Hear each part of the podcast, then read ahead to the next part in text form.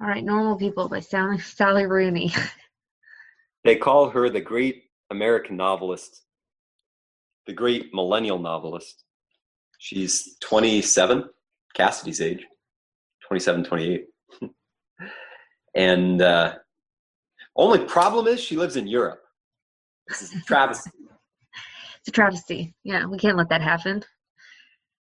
Sally who? I don't know.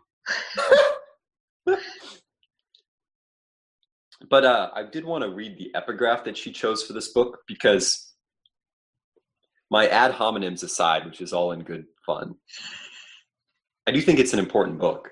I read it once and thought, eh, it's kind of like a YA meets literary fiction sort of thing. Mm-hmm. This will pass over, this will blow over, but since meeting you and thinking, I tried. I decided to give it another shot, and I think there's a lot going on in these pages, like very interesting things that will keep this book around for a while. Honestly, I don't know if it's Catcher in the Rye material, but I do think in like 20 years this will be something people go back and look at because it, it seems to be like it seems I don't know what the metaphor is, but it seems to be one of those sticks gauging or taking a thermometer okay. of, of our time. So here's the epigraph, and I think in some sense it it shows us her hand, what she or her editor or just she alone is trying to do with this book. And I'd, I'd like your I'd like your opinion. Okay. So this is from George Eliot, and I haven't heard this story, but it's called Daniel Deronda. So here's the uh, epigraph.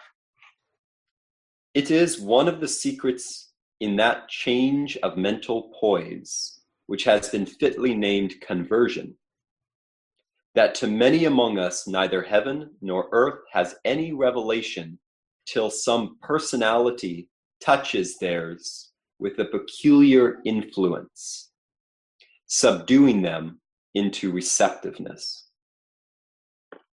Hmm. Okay. What do you think that means? I think it means a lot of different things, but one of the words that stands out to me is conversion in the middle. Mm. And how this is a, if I want to frame it this way, how this is a secular book, secular book. I put it in quotations because Paul VanderKlay yesterday came out with a talk where he looked at Luke and other people's uh, conversation about the Joker. And hmm. anyway, he used a number of people, personalities, to make the case that the idea of the secular is actually terminology and philosophy that comes straight out of a historical movement, a historical exit, namely the Protestant Revolution or Reformation. Like the category of the secular didn't, he claims, exist before a bunch of Christians said, no, you other Christians don't have it right. Hmm. So it's like been a, doing that since the beginning, though. so is, is, that a new phenomenon? Oh, hold on. Uh, yeah. No, I'll talk to you. Sorry, we're we're having a meeting here. This is business. Oh, did you freeze? I'm here. Oh, okay. Um, what was I gonna say? Oh yeah, that's interesting. I'll have to I'll have to listen to that talk. I've been really behind on Paul stuff. It's been crazy, but um interesting. So how do we beat Sally Rooney? How do we make her non-existent? I do believe that books are in conversation with other books. Like I think that's how they exist. And so if they're not in conversation with the other books of their tradition, they don't exist. It's like a tree falling in a forest. If there's nobody to hear it, it hasn't fallen. If a book has been written but it's not in dialogue with other books, it's not aware of the moves it's making in relationship with other moves that have been taken, then it doesn't it's it may be an alphabet, but it's not literature. What's your opinion? It's almost like what I mean is every comedian who writes a joke is writing it in response to a joke they've heard and touched them. But again, that's just me talking. What do you think? I think it's a I think it's a mix. Because I think there I, I think there is truth that we're inspired by the things around us and there are no new ideas. But I also think that there are new voices in the way that they say them and to just rely on the things around you to dictate your voice leads you to being just one of the many. Um, but I mean, we get inspiration from so many things. And like, as far as a tree falling in the forest, I tend to be in the camp. If it falls, it falls, whether we see it or not. So, um, that makes me want to not agree with your point on literature, but facts are facts. They don't care about our feelings. I don't they care don't about your feelings, folks. Okay. uh, ben Shapiro would be so proud of me. Um, You're a good advocate of the real. Well, the real is real whether we like to acknowledge it or not. And maybe we don't totally understand the real, and maybe there's some mystic part to the real, but it's real in any case. but um hmm. yeah, how that plays with literature, it's hard because what we're doing with literature, even fantasy, we're taking these things that we see in the world, these true things, and then removing that and then placing it into this other created world, which is like this reflection of reality like um, like a shadow of it. But mm. like that's why within narrative and nonfiction works in general, there's this deep-seated wisdom that we can gain from and learn from to to parallel with the real world.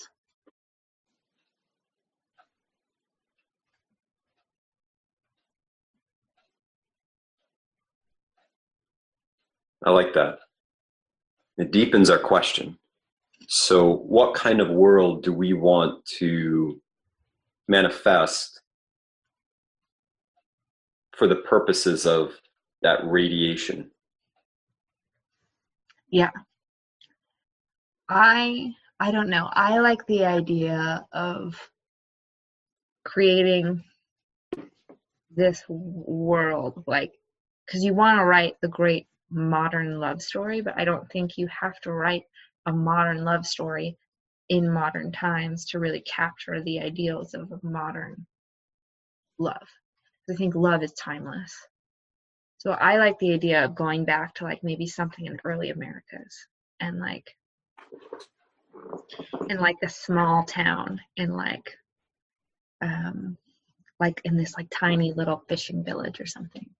I was looking up old like or not old but like i guess they are old but like um like small little lake towns in america. And i found a couple. There's a couple in new york. There was a one in uh um one in sorry let me pull up my notes. Um one in oregon but the one um oh, the one that i kind of kept getting drawn to was Devil Lake, North Dakota. it's this really old sort of um, lake, and they have all these houses that like are surrounded by water. You should look at the images; it's interesting. I will. But, yeah, but there's a couple other. There's a couple in New York um, that I I kind of liked. Like there was one called Oswego, New York. Um, and that means outpouring, mm. which I found to be interesting. And I know you like names of things. Yes. And then Hammondsport, New York. Um, that's like a a lake that's shaped like a Y, which I find sort of interesting. And then the other one that I looked at and I just looked at this briefly, so there's nothing we have to set in stone. But Oaks Ridge, Oregon, and I think I just liked it because it was in Oregon. but um, I don't know. I like the idea of setting a fantasy world in a real place in the Americas and like creating this like American myth, like wrapped in a love story with that A B version. Absolutely. And knock on some wood. Some of the best series take place in a world that people can participate in. Man, I don't um, agree with series. I agree to a book. I'm not I'm not saying we write a series. I'm just saying the the seed is there if ever if ever if ever it should be fertilized. Sure. Maybe um, maybe 3. I don't want to do like a 10 part weird romance series that we're over in over our heads about. But I'm agreeing to one. Yes. Indeed. and I was thinking more of like and this is just me getting the idea out of my head. Um, there's a there's a writer named she's a contemporary. She's one of the best sellers, um, Sue Grafton or something like that. I've heard the name. Yeah, she she she writes a genre mystery, but she sets her genre in the same town every time. Mm. So people that read her books and follow her books, and the reason she's made a career out of this, partly, she's a great talent and all these other things, but core to her business is people go for the town. It's called Two Pines or something like that. Right. And they love being there because she so minutely describes the places there. She goes to the coffee shop in every book and she describes it and she has some mainstays and some staples. And people love that. And people actually go to that town, which exists. It's somewhere in Canada. And they go and visit and compare with the book. Sue Grafton? I believe it's Sue Grafton. It's one of yeah. I really want to say it's Sue Grafton. Y is for yesterday. She's got a lot of letter books. yeah, that's that's her. Uh, what do they say? Shtick. That every she's going to write the alphabet, so she's going to have twenty six books. Twenty six books. Hmm. But I, it's whatever author has the two pines place. Keep talking. Yeah. One pineapple. So that's just so that is to say that's me just dreaming not necessarily saying I want to write a book a year, things like this, but I like that idea of setting it in a real place and a place that is identifiable on an American map that people could conceivably go to. Right. I had this book that my son read, and I started reading it. It's like that, where this woman wrote dang, I wish I could remember what it was. What if I had it where this woman wrote about this town, this little town somewhere in the Americas, and based it on real people and real characters, but it was like a fiction book. But it was about some like priest or something, and it was very, it was like a very tame book, but became very successful. Um, hmm. And I wish I knew. I started reading it and found it somewhat interesting. Um, but yeah, it's kind of cool that it was this real place with real peoples based on real stuff, but um, also fiction. Yes. And I like the idea. I think there's a lot of a lot of intelligence in that the old sense of intelligence where like as I'm moving the pages on the book, I feel each page, right? And I'm attentive to details, that kind of like intelligence in the idea of small town Hmm. because it lets us put the mic macrocosm in a micro. Mm. So we get a bird's eye view of our territory. It's not like we're going to New York City and we're writing a New York novel. We're not Fitzgerald. We can't do that. but in a way, and this is just me again, like zooming out from it, it seems like that's what's called for nowadays. As you know, people are leaving small towns, leaving the middle of America. They're going to the coast. They're going to cities. That's not the end of the story. There's a there are a lot of people still in smaller towns trying to figure out I just hmm. lost my nephews, I lost my nieces, they all going to this, blah, blah, blah. what about me? You know, or what will become of this place when the school shuts down? Mm. I think there's something about that. And some classic, most many classic books are set in those little idylls, I D Y L L S, right? Like the, and there's a great poetic tradition of the shepherd, you know, with the oaken pipe and simplicity, farmland. So I, I think there's, I, I really like that impulse. I think that's a good, that's, the, I think that's the right instinct for, for this project. Yeah. And early Americas, like, tell me, tell me more about that, like the timeline. I don't really know. I just like the idea of it being a simpler time. No technology. no. Uh, well, I mean, maybe like cars or something, but like, um, just to, I don't know. I just think you can take something sort of older. I don't want to say old world because that makes it sound like, but like, and make it applicable and appealing to modern readers which you don't think and you're always talking about you know you want to make write the next grapes of wrath. You can't do that right now. We are pretty good right now. Wait until the next recession. But uh why not just take that and take what's happening now just in sort of our cultural milieu and transport that into a different time. Yes. because it's all it's all universal. Like at the end of the day we're just repeating cycles in different ways and like i like the idea of being able to take that and you know now as a country we're kind of older you know? Like we we've gotten 250 years under our belt and taking it back to an earlier time within our American history, but replaying those things. Um, and then maybe that's too lofty. It sounds like you're asking us to go into the belly of the whale, rescue our dead father. it's bloody difficult. It will be bloody difficult, but I think it's I think it's the right thing to do because 250 years. That's about the third generation, and you know what they say about third generations in car lots. I only know what they say about third generations of books. but what do they say about car lots? Well, the founder, the grandfather, works his butt off, and his mule dies, and the wife is like disheveled, and they almost starve to death. But he he pours the concrete, he gets some cars by hook or crook, and he starts selling them. And before he dies, he turns a profit.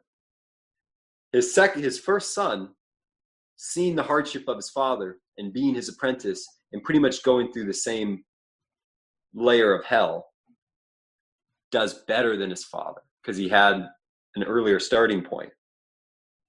But he doesn't want to transfer that pain to his son. So the third generation screws it up. We're the worst. We're the worst. We're, we're in the lap of comfort after the greatest generation, right? Um, but we can turn the tide, turn it upside down. Flip the script. Boom. Okay. While you were describing that to me, I had a quick flash of 1920s. And I know mm-hmm. you- Love the 20s. I know. so maybe riff on that for a little while and we'll see what associates. I got my little Fitzgerald quote up here. Maybe he's my muse. He knew I was gonna write a 20s novel. You should you should read the quote. Oh. I'm not sure what I'll do, but well, I want to go places and see people. I want my mind to grow. I want to live where things happen on a big scale. That's that Fitzgerald. Hmm. But the 20s feel appropriate to me. I have an endless fascination with the 20s. a very frivolous, reckless time, but very glamorous. I can see an analog between that and the frivolous information exchange and attention grabbing antics of our time. I like the 20s because I feel like it's that first switch into this modern consumerism where debt was created and advertising became a big thing. And you know the start of the film industry all sort of is bubbling up. And like it would take some time to catch in a small town. So it's this like whispers of this future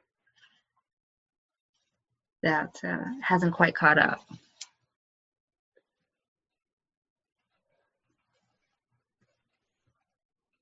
if we move to character from that premise i can i can empathize or identify to some degree with a character who would feel like they know things before they happen but they they screw up saying it every time. And it's not like they, they become black sheep or anything like that but it's just like dude i'm squinting and i don't see it on the horizon. Mm. it, yeah I like the idea of the two main characters, one being this like sort of like fisherman or like laborer that like has a wild interest in intellect versus this other female who's maybe a more wealthy kind of quirky spinster who's unmarriable and has this like um has this like want for like information and like the bigger questions and this like yeah this like outlook that outstretches her like capacities as what she's what she's told she's to be um, wow. It's like That's a different how. kind of net. It's like a, a mental, spiritual, emotional net. And the, the guy's net for the fish, it's like a physical manifestation. Yeah. Well, and I like the idea of like maybe there's some like hidden legend of like some buried treasure in a cove or something. And her obsession is to find this thing. And mm. um, somehow they they meet because they're from two different worlds, right? Socioeconomic. yeah, I, I, would. Yeah, I would say so. Um, yet um, somehow they find each other, and then they come together on this journey. and maybe the guy just placates to her because he wants to win her, and she's sort of no nonsense, very like, we have to find this thing, and he's like, okay. um, I don't know but that's sort of like that's sort of this rough story. Maybe it flips later on where he becomes he starts to see the importance of the mission and she kind of relaxes into their situation. So the, the so the threads aren't lost but they're becoming a little intertwined. Yeah. With but with difficulty since this is a book. Can't be easy no. Maybe. But I interrupted. You were saying something. I don't think you interrupted. Maybe you did. I didn't feel interrupted. Um, no, I like that idea. Maybe. I mean, I think we need to develop it. Like, this is just obviously very. But, okay, here's the thing. I like the idea for the first one doing the A B A B thing. But I think if we did other ones. They should be solo. Yeah. Same characters or different characters in the town? No, I think same characters, but like whatever we end there, it's one novel with the one story and then the following one, same time period, but the other novel from the other perspective, instead of doing A B A B. it's like Yeah, I could see that. That I don't even I don't have any novels in mind that of that have done that before. Where a novel is dedicated to a character in a romance relationship, a love relationship, and then the next year or so, the other person's novel comes out.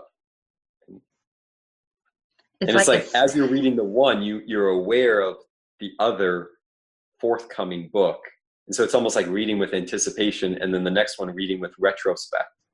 Ah, that, that that's that's pretty cool. I think that'd be cool. I, I feel like there's I feel like there's not many like series or trilogies that are written by different people. Well, and there's not many books written by two authors. They usually cover that up. Why do you think that is? I don't know. But a pride thing. I think yeah, I think you're right. I think that's part of it. I also think part of it is the again, I don't understand these things. It would be for an agent to explain to us, but um, an agent. That Two agents. very lofty. Two agents, even. Um, the uh, bidding wars, all these great things, these good things. But um, you're you're projecting into a future we haven't even started writing a book, but now we have bidding wars. we have, we have bidding. um,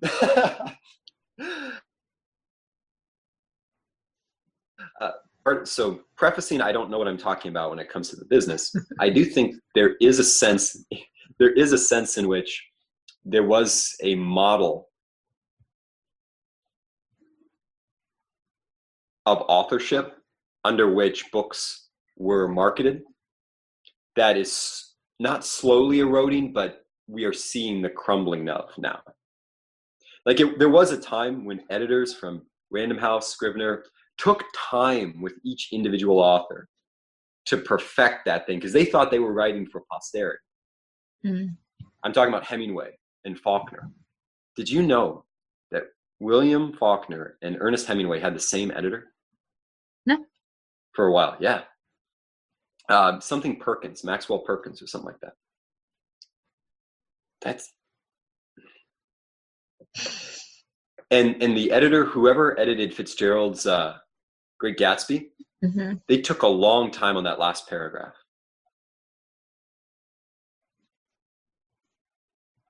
I don't think I have the Great Gatsby. I probably do. because they were writing for posterity.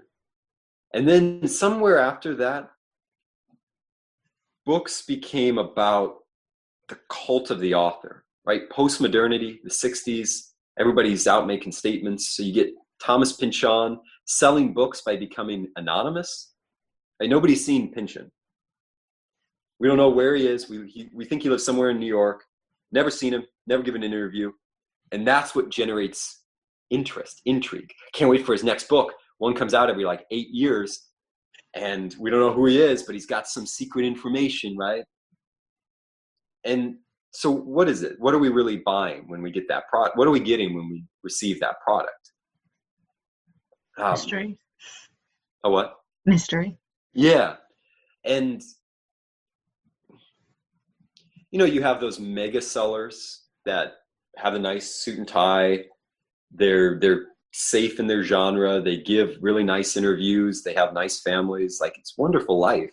I mean who wouldn't want to be that guy or gal writing those books converting their pain of the past? Because i have one writer i don't remember her name. I almost think it's sue grafton but forgive me if i'm wrong on this she was an alcoholic and she wrote herself yeah don't don't don't put that out to the universe if it's not true it might not be true I'm saying that right now, just like if I'm if I'm corrected, I'm corrected. Um, it's not like a, a libel or anything. Yeah. This is just what I what I think. um, but I'm using this for a, an example because yeah. she's whoever I'm thinking of said this in an interview for her book promotion for on her promotional tour. So this was a piece of information that was deployed, and that's why I'm deploying it. So she was giving the interview. She was talking about her alcoholic past and how she got out of it through writing. Now, that was used as a kind of like persuasive technique to what? Show us a value in her books. It was it wasn't a direct appeal, but it was definitely indirectly there. And I'm not saying there's anything wrong with that. But it it, it brings the relationship between the author and the book into the marketing realm. Hmm. In Shakespeare's time, there was no such thing as intellectual property people just stole from other people. and it wasn't stealing. Exactly. But it wasn't considered stealing. Um, like he made money because he was part of an acting troupe, and the acting troupe made money because they got performances. And they really even like didn't like capitalists do it. They just got patrons, wealthy patrons. You know, like Shakespeare probably didn't consider himself an author at all. He considered himself an actor in a community, um, making money together. You know, and now it's become like individualized but but my point is this throughout all that that is beginning to disintegrate some of my favorite big brand personality authors lee child for example in the jack reacher series it's like 20 books of the same character. He's making the move from books to television series based on his concept. And other authors are doing that too. I heard sally rooney's normal people got bought by netflix for a, a series. Now, when this happens to enough authors, I think we're going to see a split from the individual person writing these books that we can't wait to see a window into their mind, like the book as icon, is being shaped into kind of a Shakespearean model again, where it's mm-hmm. like, let's crowdsource this idea, we'll put it on multiple platforms, we'll let the audience engage and participate and see where it goes. Well, when you do that, money goes in so many different directions resources go in so many different directions. Yeah. I don't know what the publishing houses are going to do in response because it's not like Random House or Penguin gets money from Netflix specials. Maybe in some backdoor way they do. So. I say that now to say with I'm sure they get more book sales from it. Yes. That's probably. So I, oh, go ahead. I was just saying that's probably an incentive for them to. Because there was a time like with uh, John Grisham when he was in his heyday. He just wrote The Firm. Every time he wrote a book, a movie was made, and an A-list actor was put in there. You know, like you, to your point, Random House was like making bank with their relationship with Hollywood. But now there are so many different intermediaries between Hollywood and New York City, right? Anybody with a podcast can become your your PR mm-hmm. anywhere on the earth like but especially between la and new york. So i think us taking risks will, can be rewarded. And it's almost like let's pave the way for it in some sense in our own way. So i really like all that to say i, I do like that idea of alternate books like that. That's cool. Because then it creates the third level dialogue between two authors two people in this committed to this world that individually they're expanding collectively they're expanding and you don't know are they going to show up the next year with a book? You know like it's like it, that's people like i would if I, if I found out about that with other authors i'd be interested to see just how it goes. Mm-hmm. so there's a reality layer to it that that would be intriguing.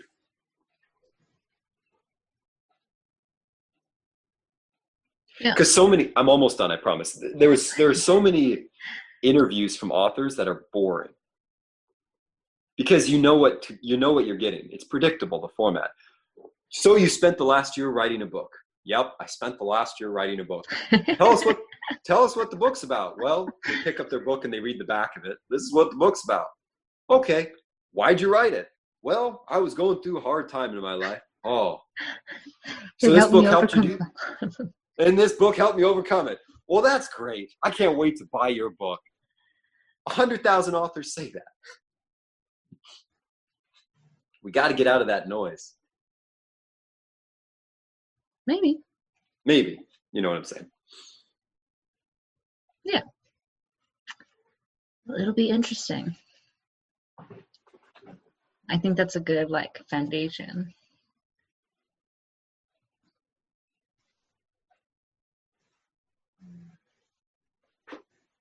Yeah, I like that idea. Um, I don't want to commit to something I can't follow through on. But same. Eh. You know me, I'm the forest flyer. we'll, we'll, we, we've got something of a path, but one step at a time. right. I feel like, too, we write the first one and see where that goes. And, like, if you know, if the money follows, then it gives us the opportunity to say, oh, okay, we can do it or not. But I do like that. I, I do like that sort of truth of the expansion of worlds into media because that's the world that I know. Um, and you're right in the sense that you can't lone wolf filmmaking Mm. Like it's an inher- inherently collaborative art form. And to try to do it all on your own is watering down your product and giving you um, a less effective piece of work. So that's, I like the ability to bring that into um, like a world of collaboration because I think that's why writing is hard for me. I love to write, but it is such an individualistic exercise. Um, and to bring people into that is uh, kind of interesting proposition.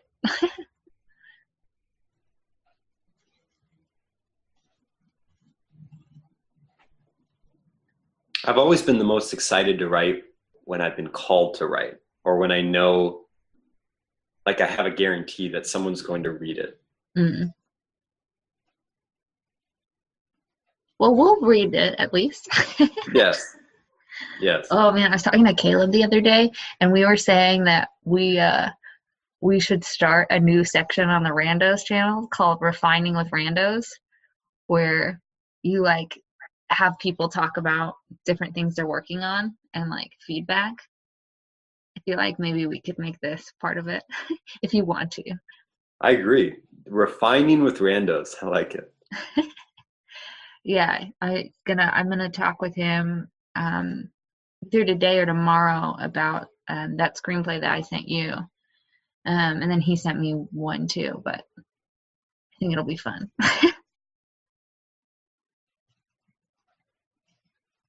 Caleb's brilliant. Yeah, he's a smart dude. He's he's prolific. He is. Um, you're the man, Caleb. Keep it up. Keep it up, man. All right. Well, should we keep going? Should we stop here? You don't want to reveal all the secrets. Indeed, indeed. I feel like this was good for the record. We we got a premise, we got characters, and we have a trajectory of dream and vision. That's nice. It's a good place to start. yes, it is. I have a I have a kind of I have a joyful noise that I call laughter.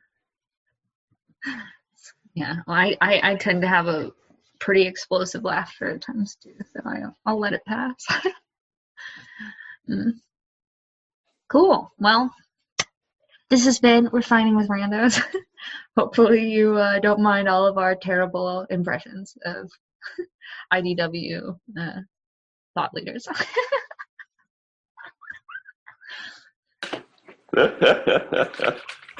any last words?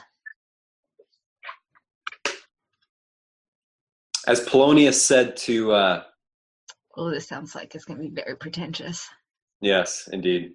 As Polonius said to the guy who put the sword in Hamlet's chest, and above all, to thine own self be true. That was super pretentious and out of context. You you could tell I just wanted to quote Shakespeare. Yeah. well, on that note,